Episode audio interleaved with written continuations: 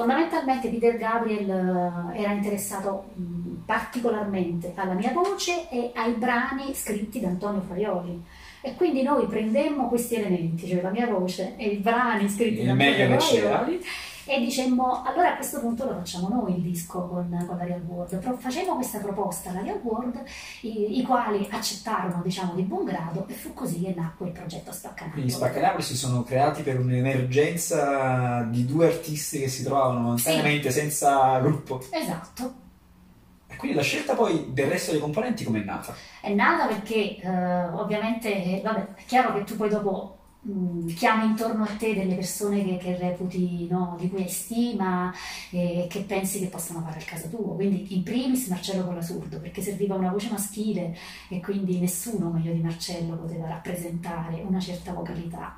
E poi una serie di altri musicisti che conoscevamo, con cui avevamo già collaborato e che insomma Inizialmente con gli Spaccanapoli eh, eravamo in nove, pensa un po', giravamo in nove. Il primo tour che ci siamo fatti, un mese e mezzo di, di- di tour in Francia, giravamo in nove. Vabbè, oggi sarebbe una cosa assurda. E ti dicevo, Spaccanapoli è stata un'esperienza per me fortissima, importantissima, molto formativa. Io ho cominciato Spaccanapoli che fondamentalmente ero, ero molto giovane, se vuoi anche molto inesperta del mondo discografico, del mondo musicale, ero molto inesperta. Ho sempre avuto questo grande istinto di, di performer, cioè quando io salgo sul palco a me non mi ferma nessuno, sono eh, un treno. Eh, spesso mi dicono, ma come tu sei così piccolina di statura, poi quando sali sul palco sembri un gigante, ora che ti vedo giù non mi aspettavo che tu Te fossi lo così." confermo che la prima volta che vi ho sentito, cioè, mi ricordo che sei con questi capelli ricci, questo abito lungo, eh, c'era proprio una presenza scenica. Sempre molto lavorato sull'istinto in questo senso, no? Però comunque di fatto ero molto inesperta e quindi per me l'esperienza di Spaccanapoli è stata una grande esperienza di formazione. E i Spaccanapoli che oggi non esistono più, ci siamo sciolti, eh, hanno vissuto felicemente per, eh, per più di 15 anni. Ripeto, girando tutto il mondo, calcando palcoscenici importan- importantissimi e affiancando musicisti straordinari. Insomma, quindi veramente io mi sento molto grata per questa esperienza. E, e poi ultima esperienza fatta con, con, con gli Spaccanapoli, ovviamente eh, il riconoscimento viene sempre dall'estero, perché l'Italia e soprattutto Napoli non ci ha dato mai granché. No? No, Napoli ci ha sempre un po' chiuso le porte. Abbiamo fatto... Noi abbiamo avuto la fortuna di lavorare quindi sempre molto all'estero e pochissimo a Napoli. Ti ripeto, non so perché. forse il- musica anche popolare, tra virgolette. facendo war music, cioè una musica che attingeva dal repertorio popolare, eh, in modo particolare campano e del sud Italia, quindi figurati. Vabbè, comunque la cosa è andata così. E ti dicevo, un altro riconoscimento, ultimo riconoscimento che abbiamo avuto è stato quello da parte di John Turturro, no? il regista, attore eh, hollywoodiano che ha fatto il film Passione sulla canzone classica napoletana e che ha voluto, ha voluto gli Spaccanapoli come apertura del film. E noi al film cantiamo Vesuvio. Bellissimo. Adoro quella canzone. Sì. E quindi quella anche è stata un'esperienza bellissima. Poi lui, Gian Torturo, è una bella persona, molto, molto umile, come Peter Gabriel d'altronde. Eh, Quando si arriva a quei livelli, Sì, bello che uno poi rimane umile. sì, umili alla mano, veramente proprio, cioè, che, che non lesinano il contatto, capito? Anzi, stanno proprio lì presenti. È stato bello. Poi eh, l'esperienza del film Passione poi ha dato vita invece al tour con i vari artisti che avevano partecipato alla- al film e quindi abbiamo fatto questi, questi vari concerti in Italia con Passione Live e in questi concerti io cantavo con c'era Pietà Montecorbino, Gensenese, mitico, Rais, ehm, Peppe Barra, insomma è stata anche quella un'esperienza. grande- una big band eh, Sì. napoletana. Sì. E tu parlavi di umiltà. L'umiltà spesso si dovrebbe trovare anche nel campo della spiritualità. Quindi tu sei anche una cantoterapeuta. Io sono una cantoterapeuta. Sono una cantoterapeuta perché parallelamente al mio- alla mia passione per il canto, io ho, diciamo, molto presto ho sviluppato una... Sono, a un certo punto mi sono incominciata a interessare per- per- alle discipline olistiche e ho fatto tutta una serie di cose, ho sperimentato lo yoga, eh, che ne so, tutta una serie di cose, insomma. E, mh, sono arrivata poi, ho fatto anche, pensa, mi sono avvicinata molto per un, per un periodo agli insegnamenti di Osho, tanto che ho frequentato anche una scuola per insegnanti Ah. delle meditazioni osciane. Tutto il lavoro che ho fatto l'ho fatto sempre tra Roma e Milano, poco a Napoli. E- però poi a un certo punto mi sono all- allontanata da questo, da questo percorso osciano perché non mi ci sono più riconosciuta e soprattutto invece mi sono allontanata quando ho incontrato un altro ambito che è l'ambito del tantra, del tantrismo. Quando ho conosciuto il tantra ho capito che ero arrivata a casa, fondamentalmente. E ho cominciato a studiare tantrismo con una, una maestra di Milano e- ed è, stata- è stato bellissimo quello che ho, che ho scoperto e soprattutto è stato naturale trovare una serie di parallelismi tra gli insegnamenti di questa disciplina, che poi è anche una pratica, e il percorso che stavo facendo come cantante. È stato inevitabile per me mettere insieme le cose e provare a diventare una cantante che avesse con la propria voce un rapporto di contatto profondo, a proposito della profondità di cui parlavamo all'inizio, no? che avesse, diciamo, che, che- che facesse della propria voce proprio uno strumento di conoscenza, uno strumento di consapevolezza, uno strumento che possa, che potesse rendermi una persona migliore, non solo una cantante migliore. La voce è uno strumento potentissimo e devastante per certi aspetti, perché, perché riesce a scavare molto in profondità. Se tu ti fai trasportare dalla potenza della tua voce, eh, riesci ad arrivare veramente, riesci a vivere delle esperienze fortissime, che sono esperienze mistiche, che sono esperienze proprio di piacere mistico. Eh, il tantrismo, il tantra, che probabilmente eh, insomma qualcuno lo sa, ma probabilmente è anche spesso molto frainteso. Come ti dicevo prima, è una, è una filosofia, però è anche una pratica, ed è una pratica che lavora sull'espansione dell'energia sessuale, quindi lavora effettivamente sull'energia sessuale, ma affinché questa energia sessuale diventi una via di ascensione al divino. Quindi non come viene venduto oggi in No. corsi e seminari, dove si parla purtroppo male di un'antichissima pratica che prima era anche segreta, tra virgolette. Sì, probabilmente in Occidente all'inizio probabilmente era, che ne so, vietata, era boicottata, ma è una pratica antichissima, è antica quanto lo yoga perché nasce in seno allo yoga e poi prende una sua via autonoma. E, mm, in realtà si lavora molto sul, sul proprio corpo perché il corpo rappresenta il tempio del proprio divino, quindi la sessualità ti aiuta a scoprire quell'essenza divina che è in ciascuno di noi. Ok? Allora, per me la voce è la stessa funzione. La voce ha la stessa funzione, cioè ti fa arrivare al contatto con le tue radici, con la tua energia arcaica e ti ascende verso l'alto. Proprio esattamente, io diciamo ho molto presente la- l'immagine dell'albero, per me è molto fondamentale. Lo sto per dire io. Sì, Radici che poi salgono. Esatto, tante radici che si radicano, tanti rami che si espandono verso l'alto e noi in mezzo siamo il canale. Quindi la voce è, eh, aiuta, cioè è, uno- è proprio una via preferenziale per riuscire ad ottenere questa unità, no? Perché poi se pensi un'energia che va verso il basso un'energia che va verso l'alto, nella nostra cultura occidentale le si considererebbe all'opposto, invece non sono all'opposto, sono complementari all'interno di, una- di un tutto compiuto. Questo centro che poi alla fine siamo noi, il tronco, E, il tronco siamo noi. col cuore Eh sì. che, che spazio occupa. C'è il cuore in questo, tutto questo percorso. Il cuore è un elemento fondamentale perché noi al cuore ci associamo l'idea della- dell'amore, no? Della- dell'apertura, dell'accoglienza, dell'abbraccio. In realtà tutto questo percorso tu non lo puoi fare se non stai in questa dimensione di abbraccio.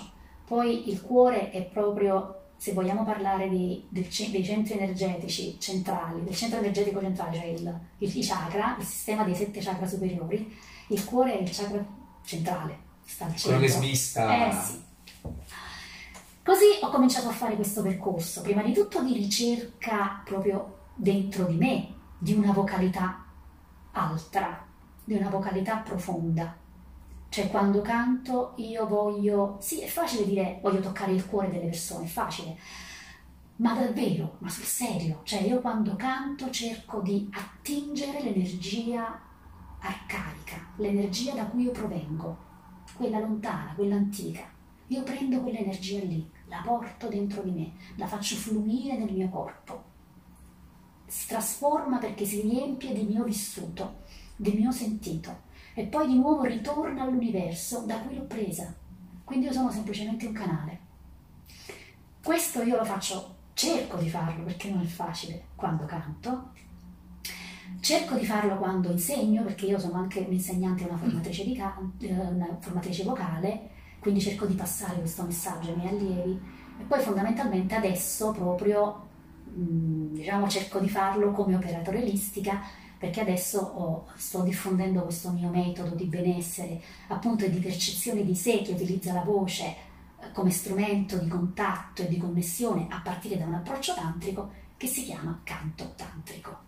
Quindi tutta questa esperienza eh, praticamente ha convogliato in questo progetto olistico che si chiama appunto Canto Tantrico, con il quale proprio sto partendo praticamente in questi giorni, in questi giorni. E, e questa, questa è la mia strada. Quindi diciamo, mh, questo progetto, il canto tantrico, Sì. è anche un progetto che può essere artistico, come ricerca personale sicuramente. Come ricerca personale sicuramente. Diciamo che il canto tantrico si rivolge a tutti, non si rivolge necessariamente a- Cantanti. ai cantanti o comunque a chi utilizza la voce.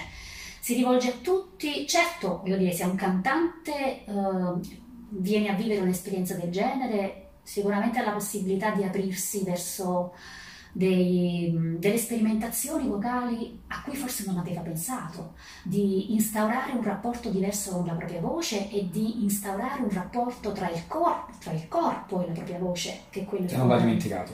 No, no, no, va- che va assolutamente ricordato, nel senso che se tu canti lo devi fare, se non lo fai è un problema. Mm. Siccome noi viviamo, diciamo, spesso si vive il canto in maniera molto estetica, molto superficiale, questo aspetto per me è fondamentale. Quindi il ritorno al radicamento è sempre quello. Devi stare nel corpo per poter cantare, devi connetterti con il tuo corpo, devi sentirlo, devi sentire quell'energia, un corpo che non finisce al tuo corpo, un corpo che va oltre che però è il tuo Vai negli altri corpi. che va negli, negli altri corpi, che risuona negli altri corpi, che, che mette in, in canto il tuo, in canto, che mette in canto il tuo corpo e che mette in canto gli altri corpi, perché le, le vibrazioni passano e si creano i processi di risonanza. Quindi quando io canto praticamente è come se vivessi un amplesso con te che mi senti, perché, perché i due mondi vibrazionali si uniscono. E questa è la questione. È un mondo incredibile, un mondo incredibile e potentissimo, per questo dico che la voce c'ha un potere. Tutti, tutti i suoni hanno questo potere, ma in modo particolare la voce, perché la voce viene da un, da un luogo di profonda intimità, come non può essere uno strumento, che in qualche modo è esterno, come dire. Non so se sei d'accordo tu che sei Sì. un musicista. No, uno st- concordo, avendo anche provato diversi strumenti, poi vedi ogni strumento ha il suo approccio. Sì, Quindi, mentre ci sono alcuni, tra virgolette, più animali e ancestrali, ce ne sono alcuni più moderni, più votati sulla mente, però comunque c'è un'espressività.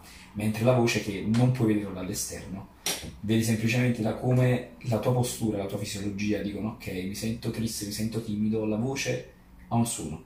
Mentre poi se ti apri, cioè che mi apro alla vita, fai anche soltanto un semplice pensiero che ti cambia, la voce cambia e cambi tu con la voce. sì, certo. C'è un gioco continuo. È un circolo virtuoso, diciamo. La voce mette in luce ciò che tu sei, perché è praticamente un libro aperto su di te, sul tuo mondo emotivo, sulla tua personalità, sul tuo mondo energetico. Cioè, ad un'attenta lettura, io semplicemente sentendoti parlare, mi posso rendere conto di quali possono essere i tuoi dolori.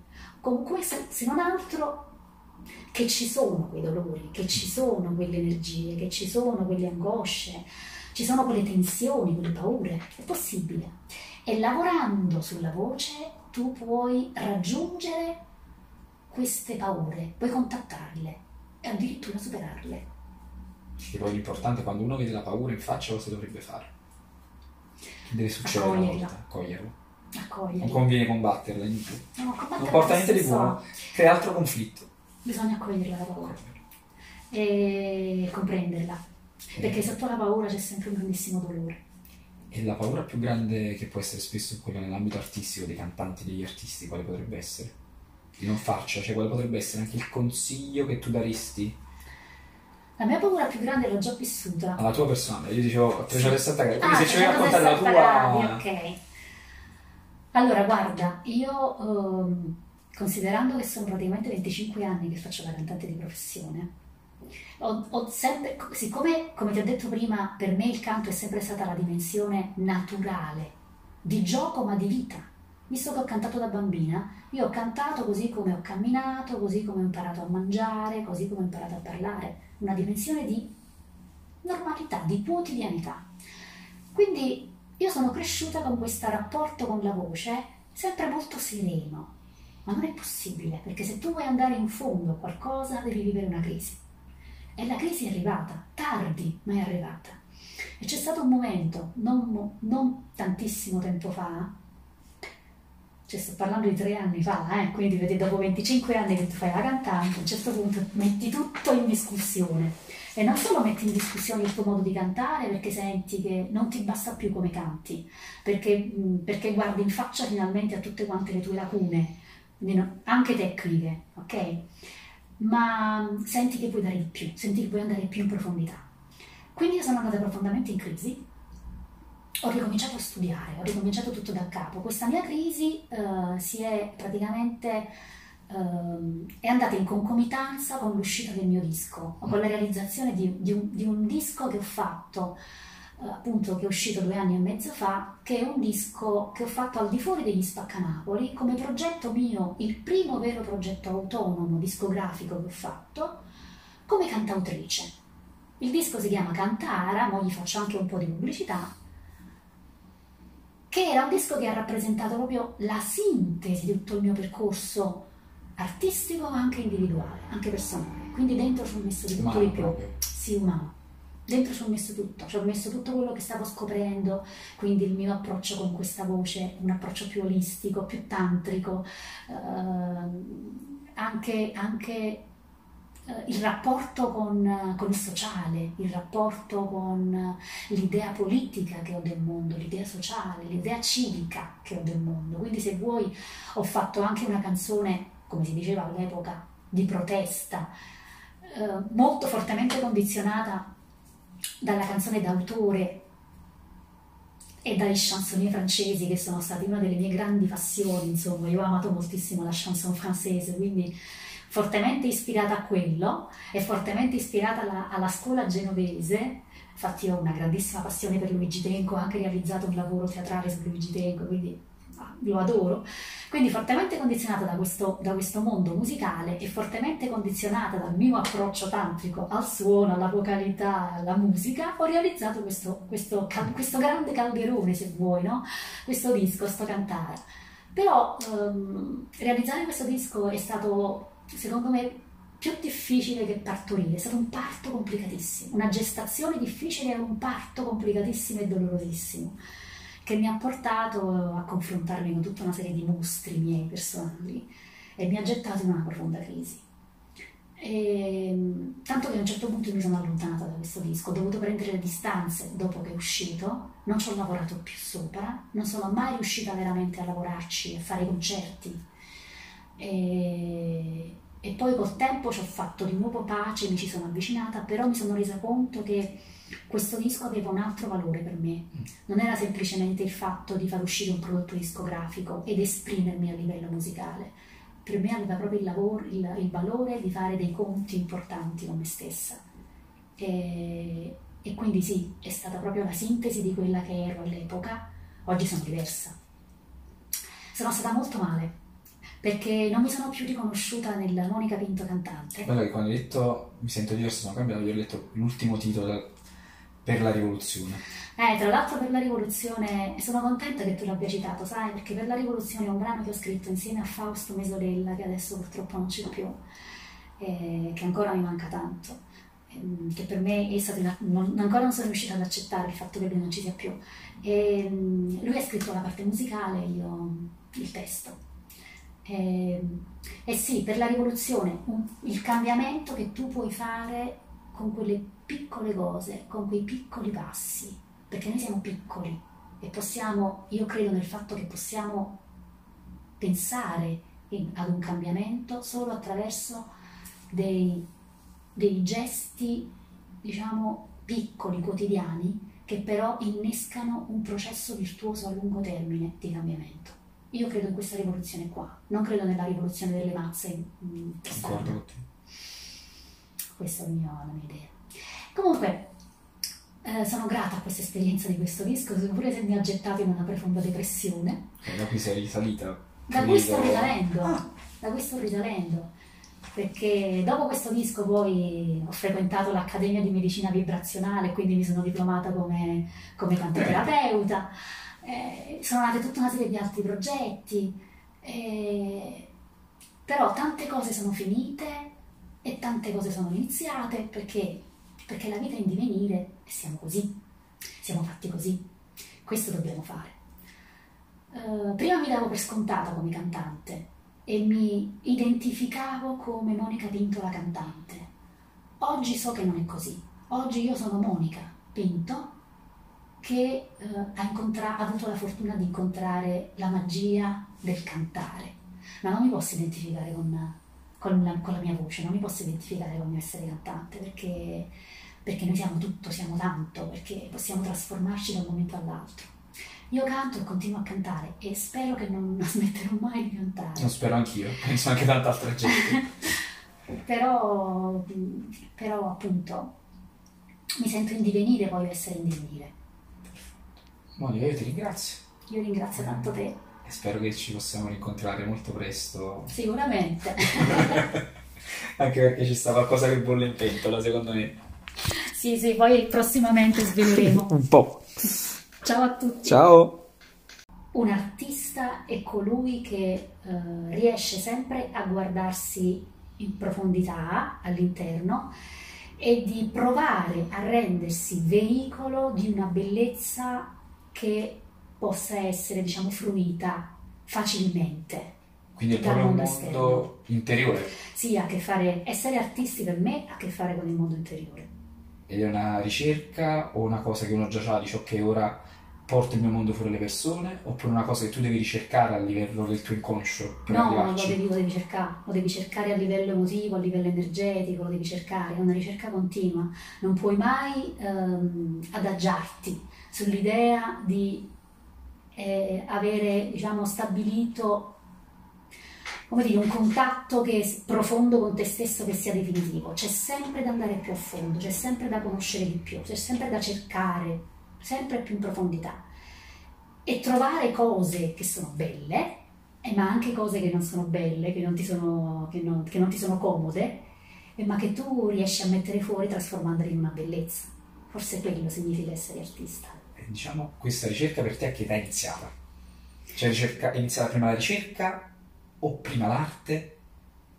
Le due. Forse le due strade sono state parallele, nel senso che io mi ricordo di essere sempre stata una ricercatrice, ma ehm, o meglio, io sono sempre stata una ricercatrice sin da bambina, ma me ne sono resa conto dopo, da adulta, guardando a quello che facevo, al mio approccio verso l'esistenza, anche quando ero bambina, mi sono resa conto che in realtà stavo cercando. E Parallelamente il mondo del canto ha appartenuto sin da, sin da, subito nella mia vita, cioè il mio primo ricordo legato al canto, il primo ricordo della mia infanzia. Che, che età hai cominciato a cantare quindi? Ah, non lo so, eh, mi ricordo che stavo sul palcoscenico che ero bambina, stavo alle scuole elementari e cantavo nel coro o sul lato innamorato e ci stava una bambina più grande di me che cantava la strofa, io stavo nel coro e io mi dicevo, ma perché la voglio cantare io la strofa? Io sono più brava di lei. Mi sembra anche giusto. Poi non lo so se fosse giusto all'epoca, ma eh, questa è la mia percezione. Per dove sei arrivata oggi direi proprio di sì. Eh, Quindi il tuo percorso di vita e il tuo percorso musicale, se ti va un po' di raccontarcelo. Sì, come ti dicevo, io canto da sempre, quindi il canto è sempre stata una dimensione di gioco, proprio una dimensione ludica, di bellezza per me, di scoperta, anche con le mie due sorelle più grandi, eh, con le quali ci piaceva giocare a cantare insieme, a cantare in polifonia, tant'è che poi da grandi abbiamo creato questo, questo progetto che si chiama il Pinto Harmonium Trio, in cui cantiamo dei, dei, dei pezzi fondamentalmente di musica classica napoletana in polifonia, facciamo dei concerti insieme. E, ehm, e poi, diciamo, soltanto col tempo, cioè quando sono diventata una ragazza a 19 anni, ho deciso di intraprendere la strada della professione, ok? Ed è stata molto difficile per me perché io appena diplomata, in realtà mi volevo iscrivere all'università, però non l'ho fatto perché volevo prendermi un anno in cui trovare lavoro e il lavoro l'ho trovato subito. Non si è mai vista una situazione tanto fortunata per una giovane napoletana appena uscita dalla scuola. Il lavoro l'ho trovato subito, ho trovato un lavoro con un contratto a tempo indeterminato, con uno stipendio notevole. Era un lavoro in un negozio, vabbè, in un'azienda all'ingrosso di prodotti, ora non sto qui a dire, che però non mi piaceva era un lavoro che detestavo perché era brutto, non perché mi spaventasse il lavoro, eh, ma perché era brutto l'ambiente. Era brutto, erano pers- delle persone meschine che, che diciamo, godevano nel, nell'umiliarti. Mm. Quindi io stavo male, stavo male. Ho lavorato lì tre anni e mezzo, ma ho sempre pensato tutto il tempo a come potessi fare per non lavorare più lì e soprattutto parallelamente io comunque cantavo uscivo do- dal lavoro dopo 12 ore di fatica, andavo lì e andavo a fare le prove, andavo a fare le serate, quindi comunque ho cercato sempre di far conciliare le due, le due dimensioni. Un bel giorno mi sono licenziata, così, mi sono licenziata con uno stipendio, stiamo parlando delle vecchie lire, di, mille, di, sì, di 1.700.000 lire all'epoca la, la, guadagnavo per una ragazza di 20 anni, è tanto, eh? eh. Ci ho rinunciato ci ho rinunciato perché dovevo cantare. Perché senza avere un paracadute, quindi senza avere un piano. No, senza avere un piano. E tra l'altro ti dico, io già vivevo da sola all'epoca, avevo già una casa per conto mio e, e praticamente mi mantenevo. Avendo uno stipendio come quello ci riuscivo. Dall'oggi al domani, Marco, io non ho guadagnato più niente e ti posso dire che ho incominciato a soffrire letteralmente la fame. Io non avevo i soldi per pagare le bollette, non avevo i soldi per comprare da mangiare, però devo dirti la verità, chi se ne frega, cioè io ho guadagnato dieci anni di vita perché ho cominciato a costruire la mia vita sulla base di un sogno fortissimo che mi ha motivato da morire, che mi ha fatto andare avanti e mi ha eh, fatto superare tutte le difficoltà. Eh, e quindi ce l'ho fatta, cioè alla fine ce l'ho fatta, nonostante tutti i sacrifici, che non sono finiti, perché quando uno decide di fare questo mestiere, praticamente non può mai accomodarsi. Sei sempre in gioco. Sempre, tutti i giorni ti devi reinventare, tutti i giorni. Però io sono molto felice di aver fatto quella scelta e di aver sacrificato una stabilità economica per la costruzione di un sogno che mi ha fatto essere una persona felice, fondamentalmente, grata e felice. Questa è la prima cosa. Sì. Quindi diciamo, poi i tuoi progetti come si sono evoluti? Cioè tu a quell'epoca cantavi in un gruppo? Sì, allora io cantavo, cantavo, sai, facevo le seratine nei locali, matrimoni, le solite cose okay, con cui si fanno per, no? per, arrivare sì. a fine mese, diciamo. Sì, esatto. Poi mh, ho fatto un provino per il gruppo operaio Esesi di Pomigliano d'Arco perché cercavano una cantante e fui presa. Fui presa e così ho cominciato a fare delle belle cose serie, importanti, perché con il gruppo dei Sesi per la prima volta sono andata all'estero, ho fatto dei concerti in tutta Europa, abbiamo fatto dei concerti importantissimi, eventi eccezionali. Una volta mi sono trovata in un cartellone con i sezi in cui c'era anche le Charles, c'erano anche gli Arwind Fire, c'era Cesaria Evora eh, e il gruppo di jazz, un gruppo di jazz che girava all'epoca, delle grandi icone del jazz contemporaneo che si erano messi insieme per questo, per questo tour mondiale e quindi eh, Michael Breger, Jacques DeJohnette, Dave Holland e quant'altro. Insomma, quindi mi sono trovata in questa dimensione qua. E fu fantastico, mi sono, mi sono divertita tanto, tanto, tanto. Sono stata, ho cantato nei Zezzi per circa quattro anni, mm. dopodiché io e un altro componente dei Zezzi, probabilmente chi conosce la storia dei Zezzi conoscerà questa storia controversa, uh, perché io e un altro componente dei Zezzi, Antonio Faraioli, um, ci separammo e fondammo il gruppo degli Spaccanapoli. Eh, dico storia controversa perché chi conosce la storia dei Zezi e degli Spaccanapoli sa che ci sono nate tutta una serie di questioni molto molto antipatiche relative alla nostra separazione, sono state dette cose che non erano vere, sui giornali purtroppo sono state scritte cose che non rispondevano a verità, tanto che noi siamo stati costretti a diffamare sia i Zezi e sia alcuni giornali per aver diffuso delle notizie non vere. I soliti pettegolezzi artistici. Sì, i soliti pettegolezzi. La verità è che di fondo c'era, devo dire, anche una grande invidia da parte di, di molti, da parte del mondo musicale napoletano e i Sesi in prima linea, per il fatto che comunque noi eh, avevamo fatto questo disco importantissimo con l'etichetta di world music più, più importante al mondo, che è quella della Real World Records di Peter Gabriel. Ah, eh, che vogliamo dire? Sì, e, e questa, cosa, questa cosa ci ha aperto una strada straordinaria a noi Spaccanapoli, perché ci ha permesso di, di praticamente calcare palcoscenici in tutto il mondo. Abbiamo girato tutto il mondo, abbiamo conosciuto artisti straordinari, provenienti ovviamente dalle culture musicali di tutte le parti del mondo, quindi un confronto continuo, un'apertura continua, orizzonti continui che ti si aprivano davanti, che ti facevano conoscere tante cose, ti avevano tanti spunti interessanti, importanti. Quindi per me è stato, è stato bellissimo. E poi l'esperienza diretta con Peter Gabriel è stata eccezionale perché, perché io so che lui lo ha dichiarato sui giornali quindi non, adesso mi sparo un po' di pose, però... Lui apprezziamo in questo caso. Eh, lui l'ha dichiarato sui giornali, quindi io sono, diciamo, come dire, eh, autorizzata a dirlo. No, lui eh, dichiarò di essere stato molto molto colpito dalla mia voce e che quindi questo era stato uno degli elementi determinanti che lo avevano fatto decidere di prendere in scuderia anche Nomi Spacca Napoli nella sua Real World. Abbiamo fatto per lui spesso volte, spesse volte il gruppo di supporto in alcuni suoi concerti italiani e, ed è capitato in alcuni suoi concerti italiani anche di, di fare dei pezzi insieme alla fine del suo concerto. Abbiamo fatto delle jam session, all'epoca c'era anche Marcello Colasurdo nel gruppo ed era divertentissimo. Marcello Colasurdo che cantava le sue fronde su questo capito, sound. Yeah etnico. rock etnico di, di, Peter Gabriel che si fondeva in questa praticamente sonorità eccezionale. Quindi Peter Gabriel, o meglio, voi si, vi siete incontrati per Peter Gabriel tramite la tua voce. Com'è nata? Cioè, come hai detto che voglio loro? Sì, ti dico perché noi stavamo facendo un disco con i Sezzi presso la uh, Capri Digital Studios, che era una all'epoca, oggi non esiste più, è stata smantellata, però era una delle praticamente sale di registrazione più importanti in Europa, o quella che veniva definita, definita la top class, lì ci andavano personaggi importanti.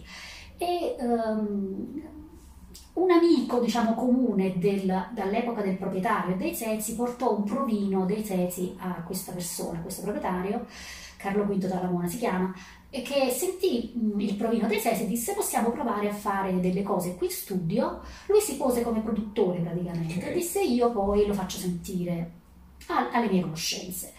E lui conosceva parecchie persone importanti. Direi a questo punto. Sì. Così questo provino dei Sensi finì in mano alla Real World, finì in mano a Peter Gabriel.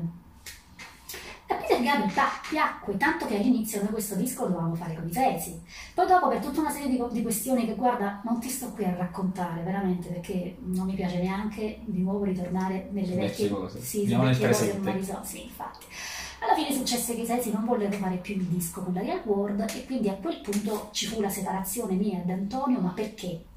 Perché fondamentalmente eh, Peter Gabriel aveva appunto manifestato un particolare interesse, uno per la mia voce e due per i pezzi eh, inediti che aveva scritto Antonio, perché Antonio è il compositore